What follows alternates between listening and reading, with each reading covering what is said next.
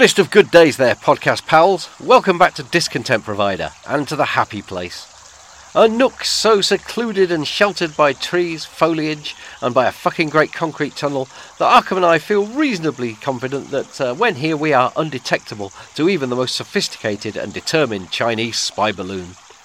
Not that I expect we're of all that much interest to the Chinese Communist Party.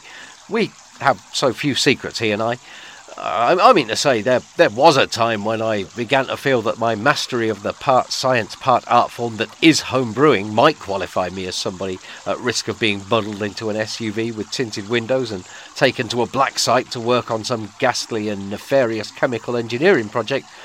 Ah, but believe me, the uh, particularly foul triple hopped IPA I have on top at the moment disabused me of that notion pretty dashed quickly, I don't mind telling you. Of course, it could be weaponised, but uh, as I made it by accident, I doubt that I'd be of much use to them.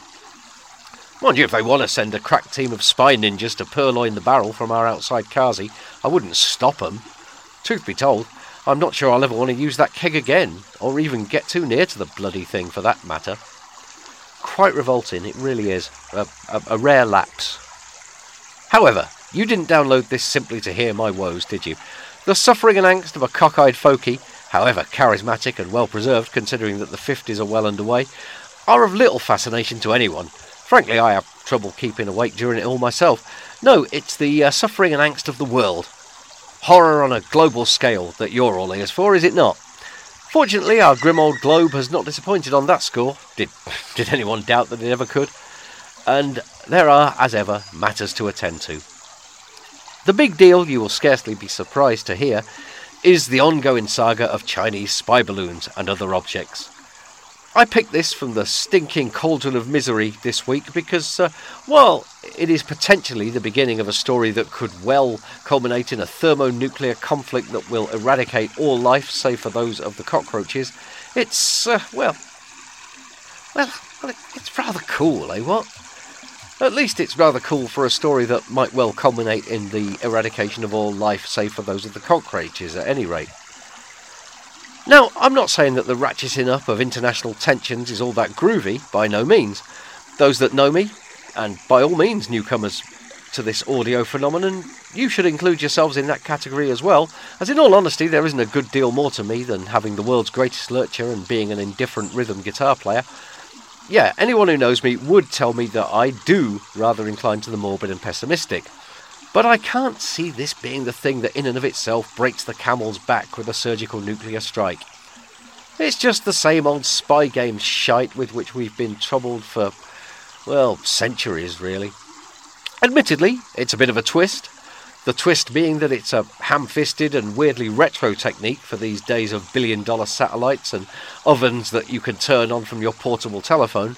But while the methods change, the story remains the same. We've caught you out at it! No, you fucking well haven't! Oh, we fucking well have! Yeah, well, you do it as well, don't you? And so it goes. As predictable and wearisome as one of those couples that insist on having a huge row at a family gathering.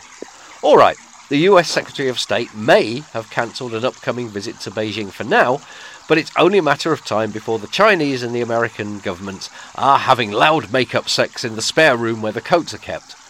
Yeah, by the way, in order to placate both litigiously inclined politicians and those of you who don't need really to be troubled with the images of elderly mixed race elitist couples locked in uh, carnal frenzy, that was a metaphor.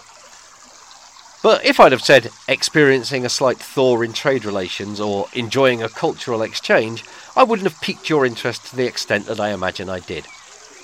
Besides, there are bigger and altogether odder things afoot than the petty intrigues of global superpowers. Though it seems undisputable that the colossal balloon shot down over South Carolina was of Chinese origin, a weather balloon that got away from them apparently, Three more, and on the face of it, far more baffling objects have been spotted above the USA.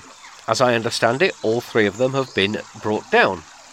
There was a car sized thingy, a cylindrical what's-it, and an octagonal doohickey. Excuse my technological turn of phrase, incidentally. I once came dangerously close to opening a Tom Clancy book. None of these three gadgets are believed to have been from China, and were shot down simply due to an abundance of caution caused by a potential risk to commercial air travel, security, etc. In fact, the US government have stated that these UFOs, that's right, I said it, could be balloons that were simply tied to commercial or research entities and therefore benign. Well, they obviously weren't tied to them very securely. Ha ha, little pun there, play on words. That being said, no agency or uh, company, civilian or otherwise, have claimed ownership of them. Now, that's a touch rum, ain't it? You see, I've never lashed out on a weather balloon or similar device myself, but I dare say that they would set one back a pretty penny, and if one had bought one, and it was shot down by a Sidewinder missile, one might feel the need to, at the very least, broach the subject with Uncle Sam. The fact that nobody has, of course, has sent those with an extraterrestrial view of things into a bit of a tizzy, and one can certainly see why. The fact that a White House press aide felt the need to offer a flip but nonetheless emphatic denial that there was anything otherworldly about these objects must give the most sceptical pause, I reckon. Especially as it was not long after NORAD commander General Glen VanHerck told reporters that he wouldn't rule out the possibility or any other for that matter. Now, clearly, that's a, hardly the sort of ringing declaration one might hear from that chap with the big hair off of Ancient Aliens, but even so, I shouldn't think that many top whack generals are overburdened with imagination and reckless fancies. What else is there to do but keep watching the skies and keep our minds open? Well, open, mark you, not vacant. These speculations aside, however, the spy balloon stroke UFO stuff has left me with two distinct impressions. One of them's rather sad. Firstly, the business of espionage has certainly gone downhill of late, has it not? You know, since the golden age of the Cold War. Blokes swapping identical briefcases in park benches, phone tapping, co opted foreign nationals infiltrating secure areas and photographing stuff in the bins. It's it's all just chatbots trolling social media and hot air balloons dangling planks with gadgets nailed to them now. A sad day for those of us with a fondness for tradecraft, for the world of lamp-lighters, false moustaches, and the Ipcress file. What happened to nuance? When did you last hear about a well-planned honey trap operation wherein a potential, I don't know, US president was compromised by a piss and prostitute party? Well, exactly. You didn't hear about it because it didn't happen. Okay. Secondly, the balloon business didn't half give a lot of ammunition to those dreary boomer types with an axe to grind against Sam Smith. You probably saw the same incredibly witty memes I saw arising from that odd inflatable attire at the uh, Brit Awards. Hysterical, inventive stuff all round, accompanied by much merry banter about how someone ought to shoot him sick down.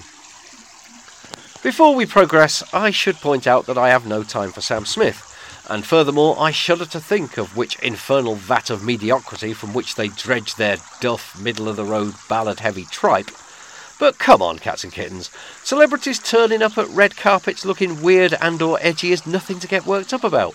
I'll tell you this, when Discontent Provider is nominated for a slew of gongs at the next International Podcast Awards gala, you won't see me turning up to the do at Swanage's swankiest travel lodge in my gardening trousers.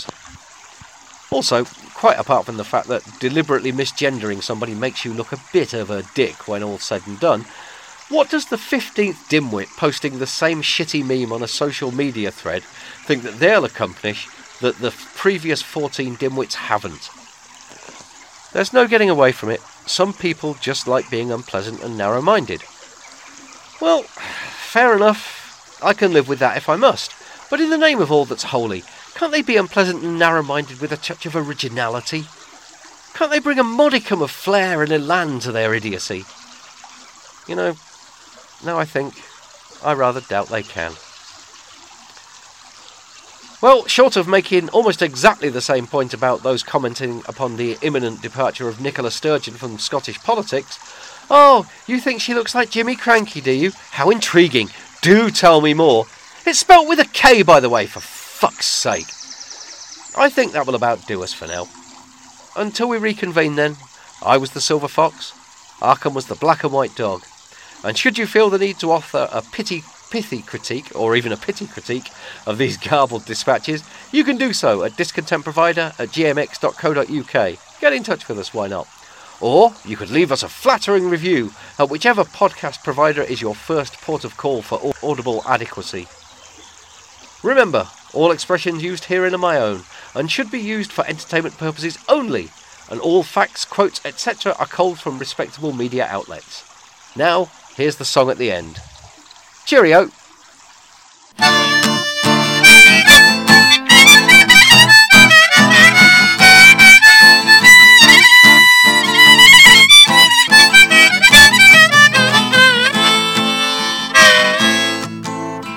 Hate to wax nostalgic, but I rather miss the time when spying was more than just balloons and cybercrime.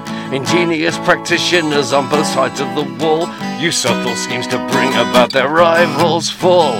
Dead letter drops and secret meetings in parks. Wetwork teams in scuba gear disguised as sharks. Moles and complex codes were how they fought the Cold War. You can bet your bottom ruble George ain't smiley anymore.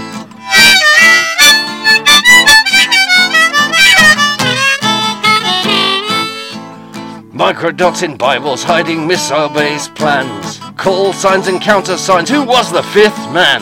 Exchanges of prisoners under Checkpoint Charlie's lights. Clandestine assassinations written up as street fights. Shortwave radios hidden under trap doors. Shady operators playing both sides to earn more. Defections cleverly and seamlessly arranged. You can bet your bottom ruble George ain't smiley since times changed.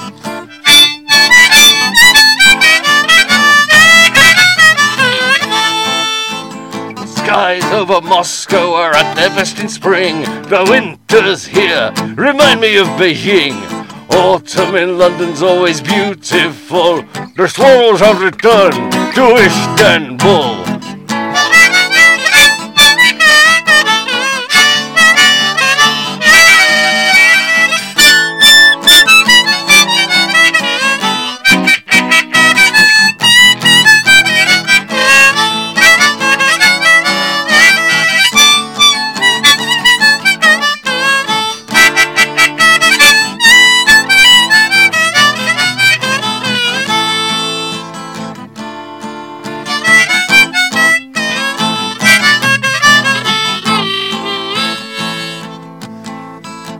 Hackers play their trade pretty much in plain sight. Novichok gets chucked around like custard in a pie fight. Nerds trained on Xbox fly surveillance drones or pump disinformation into burner phones.